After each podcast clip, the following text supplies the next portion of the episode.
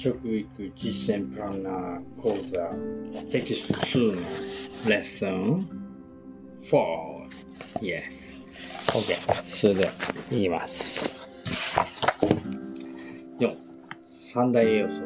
タンパク質脂質炭水化物化学糖質。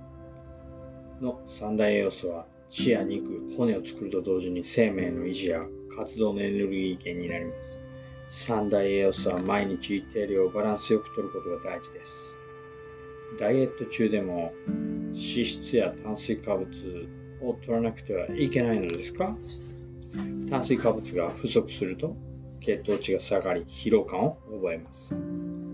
疲労感を覚えます。炭水化物が減ると糖質ね、糖質が減ると疲労感を覚えます。脂質が不足すると血液や細胞膜が弱くなったり、感染症にかかりやすくなったりします。脂質、脂質ね、血管とか、ね、細胞膜が弱くよって、え感染症にかかりやすくなる。三大栄養素をバランスよく取ることが大事です。とても大切。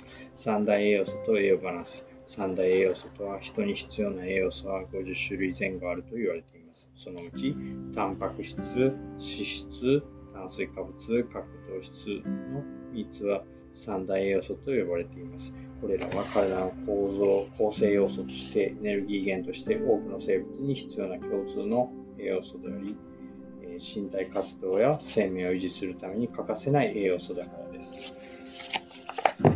えー、三大栄養素と PFC バランス、PFC バランス。ユネスコの無形文化遺産に和食が登録された際に和食は栄養バランスが優れているという提案が認められました。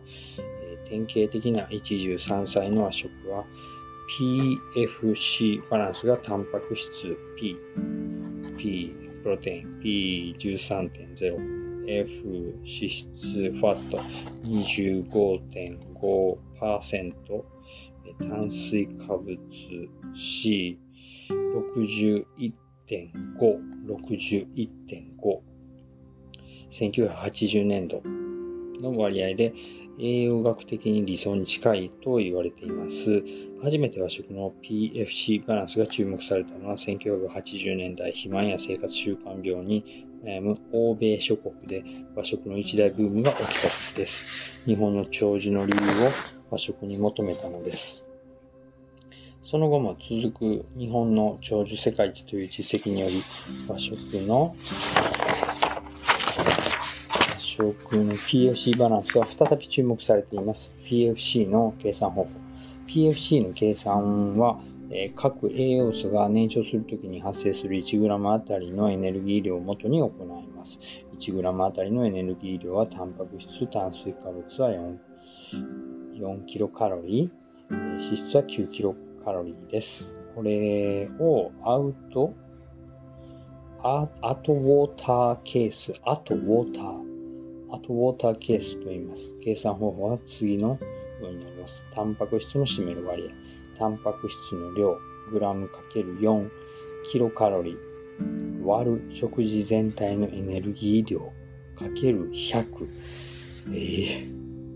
脂質、脂質、脂質の量かける9、9キロカロリー割る食事全体のエネルギー量キロカロリーかける100。なるほど。一緒やね。タンパク質と。計算式自体は同じ。炭水化物の占める割合、炭水化物の量、グラムかける4キロカロリー。4キロカロリーだとタンパク質と一緒。割る食事全体のエネルギー量かける100。理想的な PFC バランスは P が12から15%、12から15%、F 脂質が20から25%、C 炭水化物、炭水化物は60から68%です。下のワーワークの結果から、え平成30年の30から39歳の男女平均は理想的な数値よりも炭水化物が少なく脂質の多い食生活をしているということがわかります。えー、なるほど。平成30年。なるほど。すごく計算式あるね。えー、っと、まず、えー、っと、タンパク質の占める割合。平成30年の国民の調査。まず、タンパク質の占める割合っていうのが、何パーセント？タンパク質の占める割合。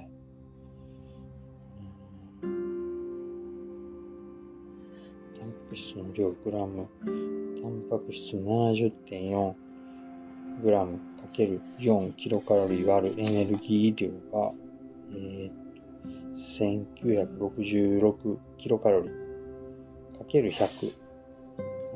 脂質の量。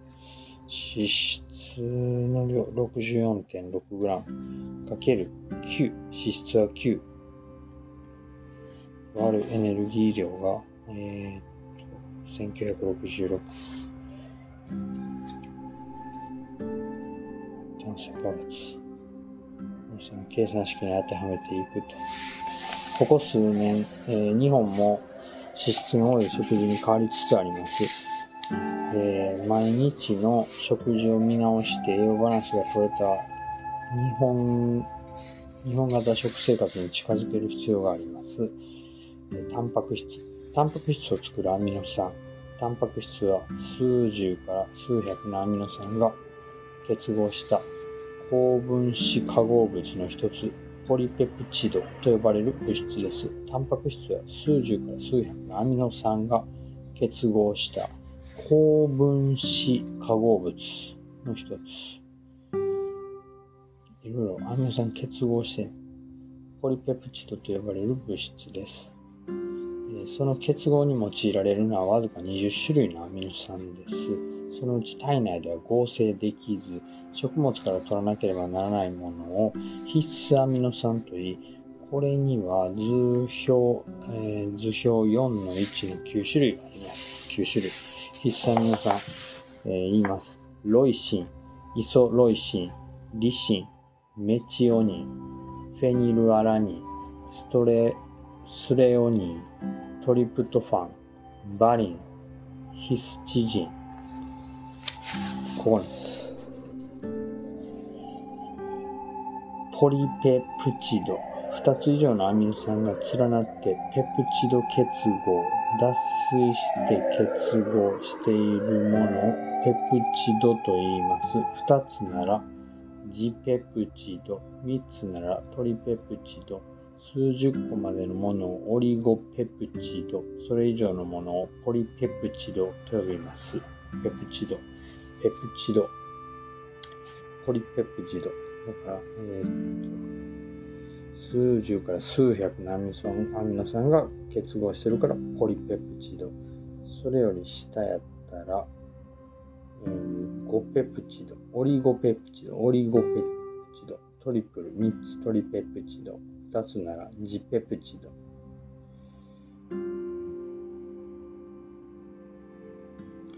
次、タンパク質の種類と働き。タンパク質は炭素、水素、炭素 C、水素 H、窒素 N、リン P、酸素 O、硫黄 S などから構成される20種類のアミノ酸がペプチド結合したもので。数十、数十から数百？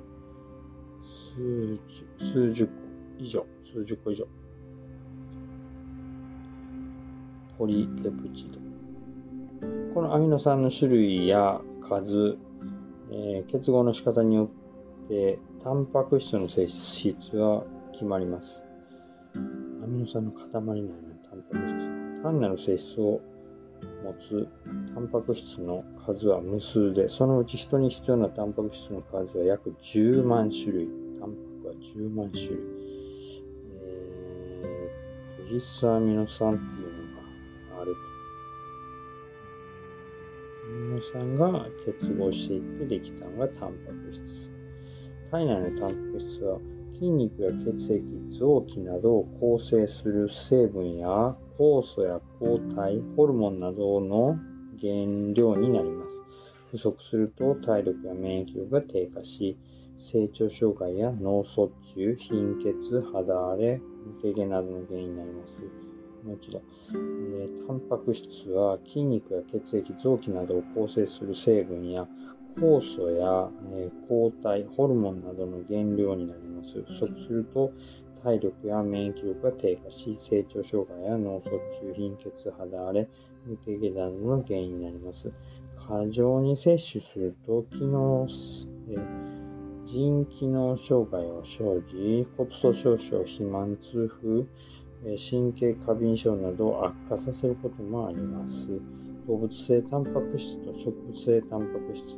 動物性タンパク質は肉、魚、乳製品、卵などから、えー、乳製品、卵などから植物性タンパク質は穀類や糖類、野菜などから摂取するタンパク質です。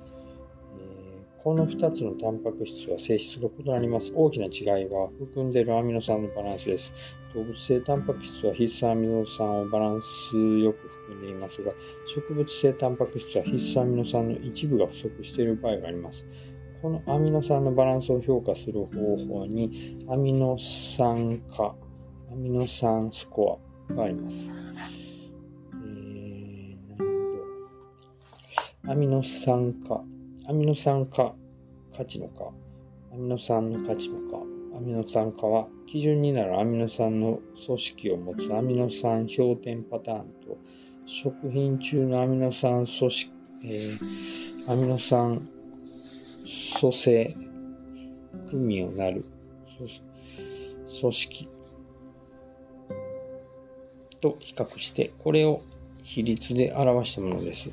100に近いほどバランスが取れた良質のタンパク質ということになります。このアミノ酸化で見ると、動物性タンパク質は価が高く良質のタンパク質と言います。アミノ酸化は動物性タンパク質の方が優れていて、えー、価が高く、植物性タンパク質には必須アミノ酸が不足して、価が低いものがあります。しかし、植物性タンパク質のこの不足している必須アミノ酸を補えば、アミノ酸化を改善することができます。これをタンパク質の補足効果と言います。例えば、えー、米にアジや豚肉のおかずを添える、えー、米にアジや豚肉のおかずを添える、小麦粉から作るパンに、小麦粉から作るパンに、卵や牛乳を添えることで不足しているリシンを補いアミノ酸のバランスを取るというわけです。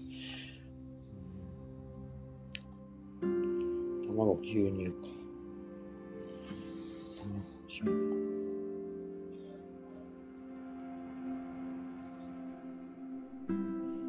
えー、大豆、大豆じゃがいも、ピーマン、大豆はバランスね。ほうれん草にも結構入ってる。ピーマンが68。えー、ロイシン、ロイシン不足。ロイシン不足。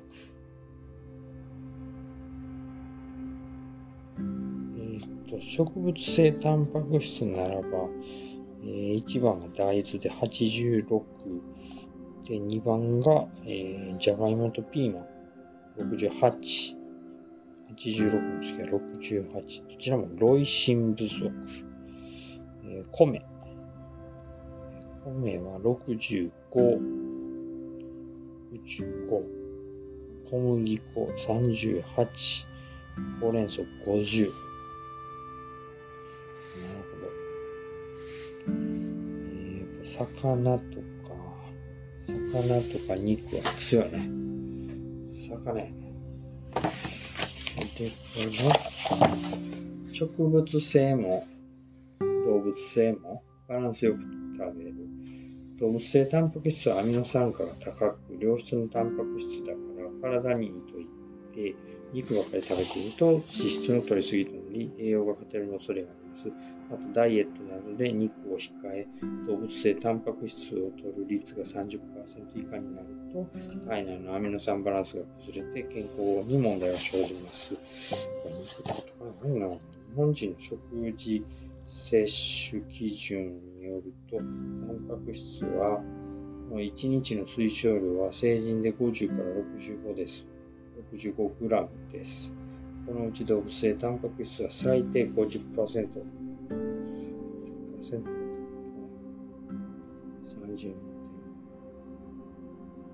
32.5グラム。それ以外は植物性タンパク質を摂るようにします。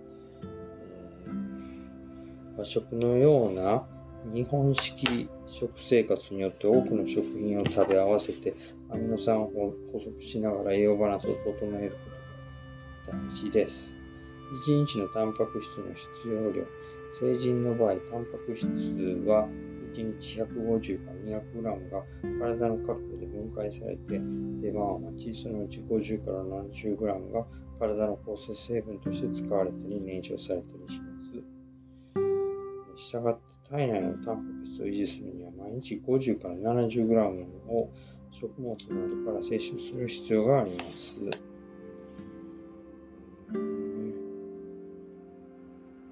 脂質脂質は水に溶けずエーテルなどの有機媒体に溶ける物質で肉類、魚類、脂質類などに多く含まれます。1g あたり約9キロカロリーの高いエネルギーを発生させるので、エネルギー源としては貴重です。ステロイドホルモンを構成し、細胞膜を構成し、体内では作ることができない必須、必須脂肪酸を提供します。寒さから身を守って体温を維持したり、衝撃に対するクッションの役割を果たしたりもします。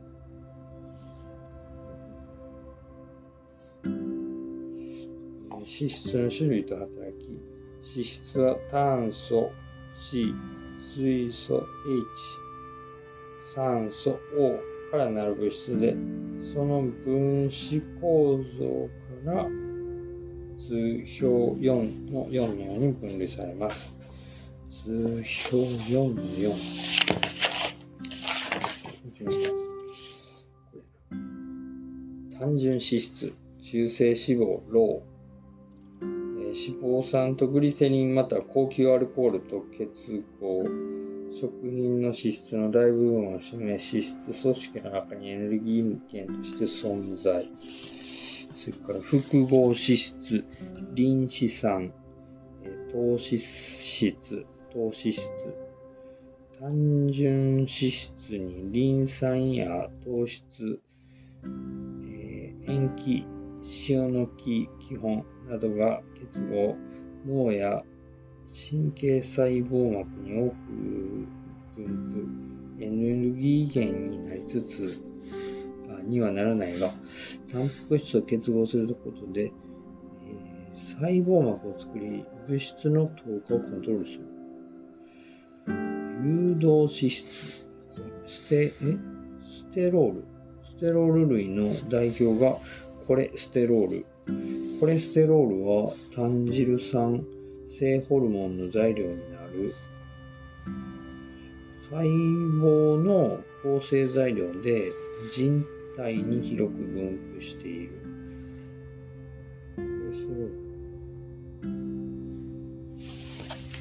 中性脂肪。中性脂肪はアルコールの種類であるグリセロールと1、2個の脂肪酸が結合してできた物質です。常温では固体で、酸性でもアルカリ性でもなく中性を示す質なので中性脂質と言います。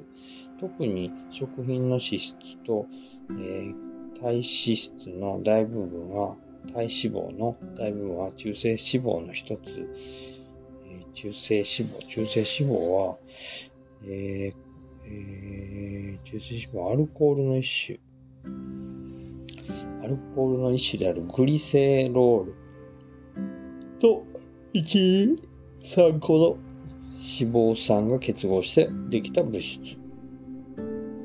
なるほど。中性脂肪と言います。特に食品の脂質と体脂肪の大部分は中性脂肪の一つ、トリアシルグリセロール。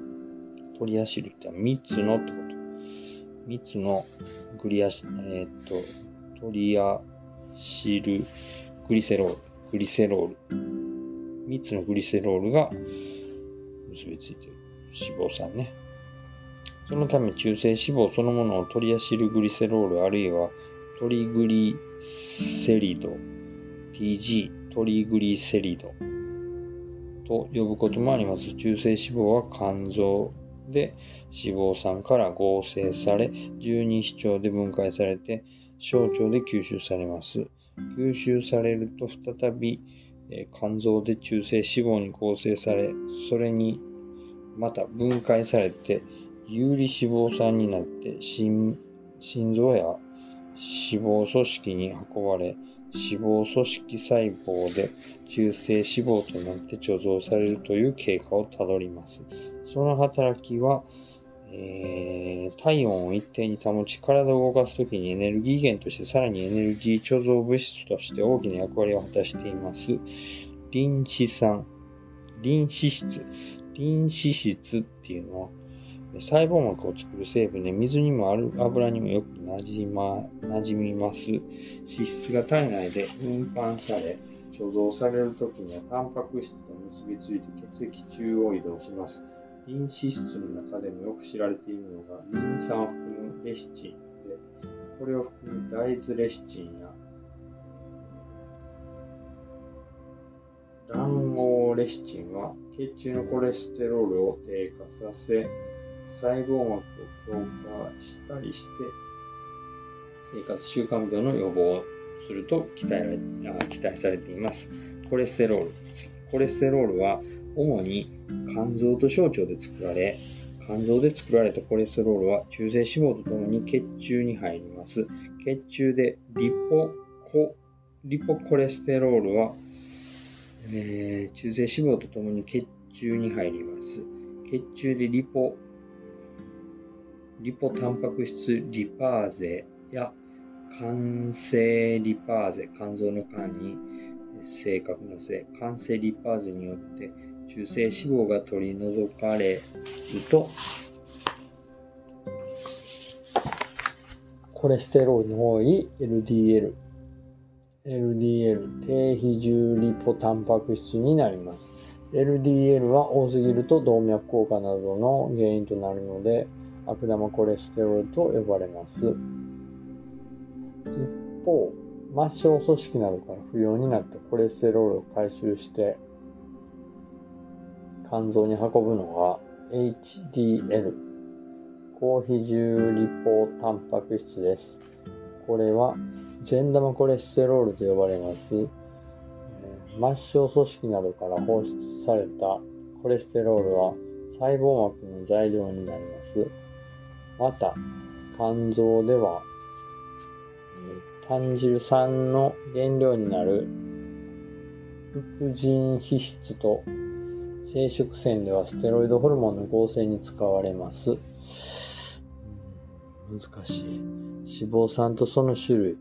中性脂肪の材料でもある脂肪酸は炭素原子の結合の状態から2つに分類されます。飽和脂肪酸と不飽和脂肪酸です。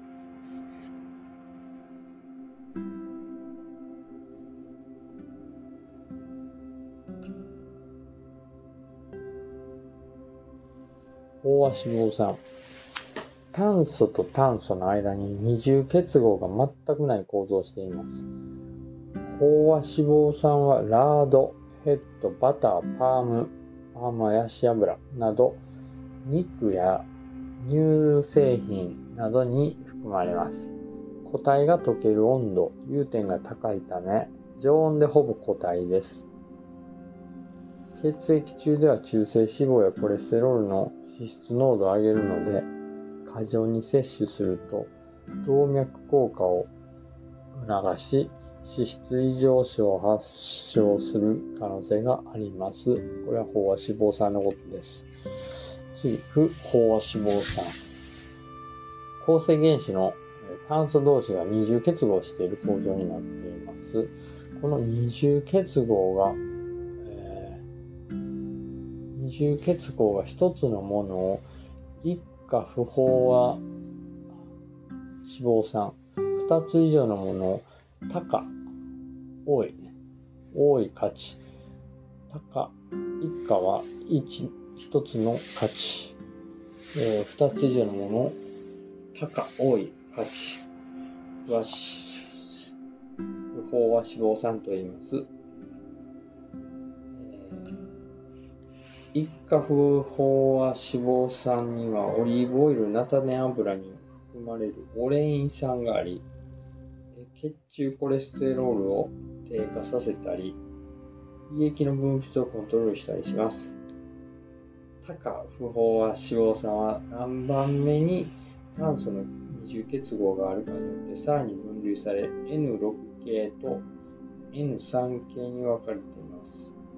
N6 系にはリノール酸、アルファリノレイン酸、アラキドン酸、アラキドン酸があり、血中のコレステロールを低下させ、血糖値や血圧を調整します。N3 系にはアルファリノエン、リノレ、リノレン酸、ドコサヘキサエン酸、ドコサヘキサエン酸、DHA。青魚に入ってるやつか。次、エイコサペンタエン酸、エイコサペンタエン酸、EPA があり、中性脂肪を低下させ、アレルギー性疾患を予防し、生活習慣病を予防する働きがあります。リノール酸、リノエン、リノレイン酸は植物油に多く含まれ、アラキドン酸は肉、旨味になる。えー、魚、卵などに DHA、EPA は魚に多く含まれます。えー、次、脂質の取り方。脂肪酸の中でも体内で合成できないため、食物から摂取する必要のある脂質酸を必須脂肪酸と言います。これには、不飽和脂肪酸のリノール酸、アルキアラキドン酸、アルファ、リノレンリノレン酸の3種類があります。その他、体に必要な不飽和脂肪酸として、アルファリノレン酸、DHA、EPA などがあります。なお、脂質そのものの1日の目標量は、総エネルギーに占める、え脂質エネルギーの比率が20から30%です。多すぎればエネルギー過剰から肥満、そして糖尿病、動脈硬化、脂質異常、脂質異常症などの生活習慣病を起こします。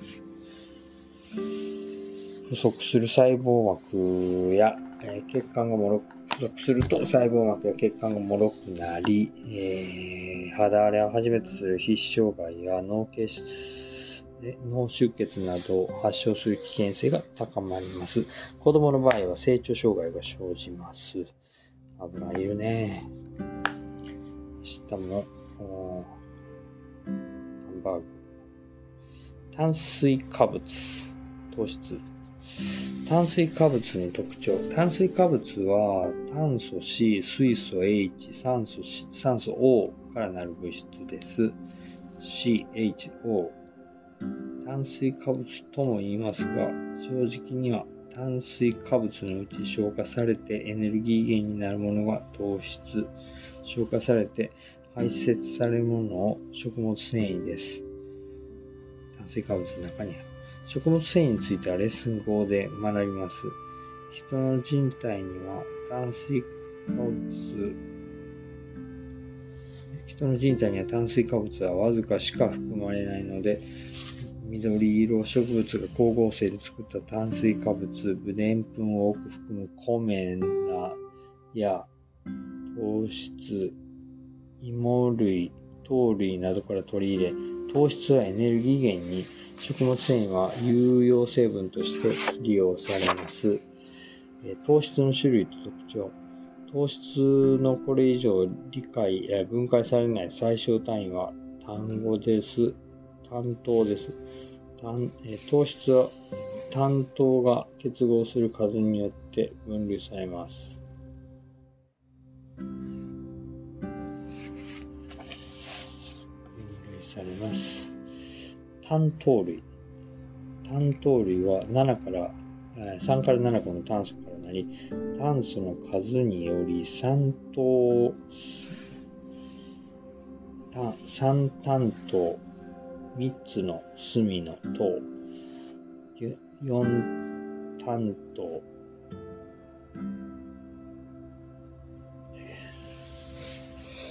危ない危ない。3担当、4担当などと読みます。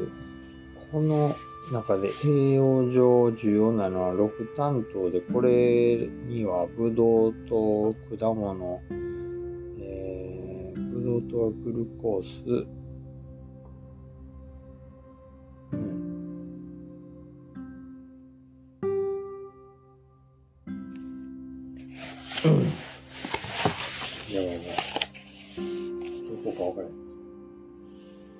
6単糖で、これにはブドウとグルコース、えー、果糖、果物とフルクトース、ガラクトースなどがあります。自然界に最も多い糖質で、糖類や果物、大根などの根菜類に含まれます。単糖類。甘みがあり、水に溶けやすい。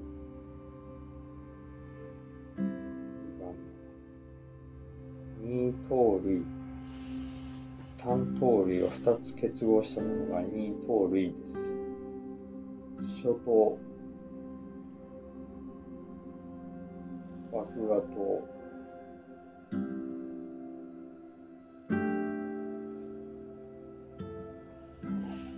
まず、寝てしまってる。えー、っと、どうしようかな。ブドウ糖、果糖、ガラ、ガラクトースなどがある自然界に最も多い、最も多い糖質で、穀類や果物、大根などの根菜類に含まれます。甘みがあり、水に溶けやすい糖質です。第2糖、二糖類。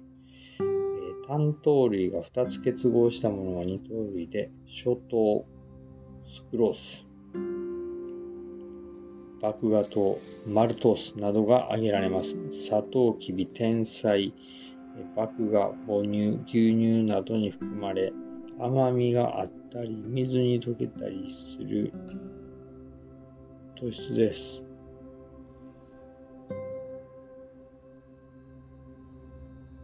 えー少少ない糖類。単糖類が3から10個程度結合したのが小糖類、オリゴ糖で、えー大豆オリゴ糖など人工甘味料に含まれている難消化性の糖質です。多糖類。多数の単糖類がつながったものを多糖類と呼び、でんぷん、グリコーゲンなどがあります。えー糖類、芋類、糖類、どこやっやばい。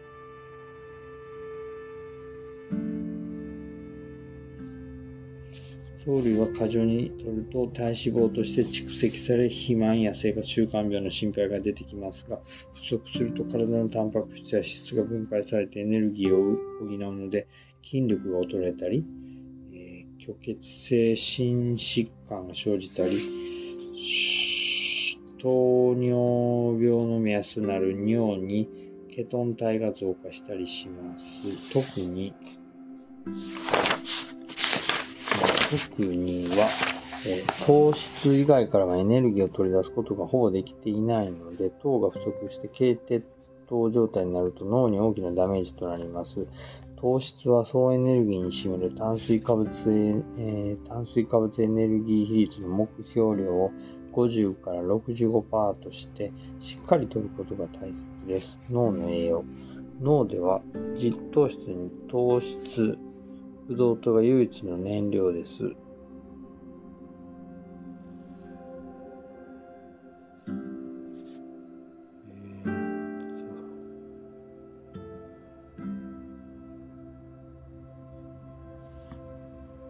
食物繊維。炭水化物のうち、えー人の消化酵素では消化できない成分を食物繊維と呼んでいます。えー人の消化酵素では消化できない成分を食物繊維と呼んでいます。ごぼうなどの根菜類や芋類、果物、糖類、海藻類に多く含まれています。以前は無用の長物と見られていましたが、腸内細菌によって分解されたり発酵したりしてエネルギー源として、利用されることが分かってきました。うん、た。不溶性の食物繊維は腸を刺激して、体内の不要物や有害物質を抱き込んで排泄し、便秘や、えー大腸がんの予防に有効であると言われています。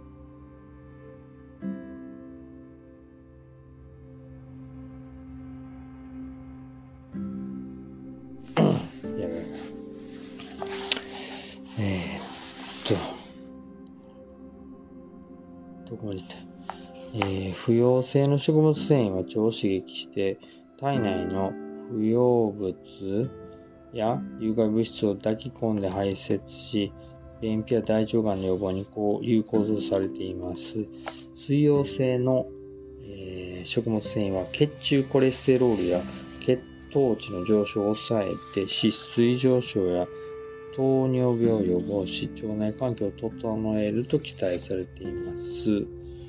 えーチェックテスト。過去に当てはまる適切な語句を下の語群から読みましょう。1番、タンパク質を構成するアミノ酸は、えー数十種類、必須アミノ酸9種類ある、あるい、えー、あは7番違う、20種類か。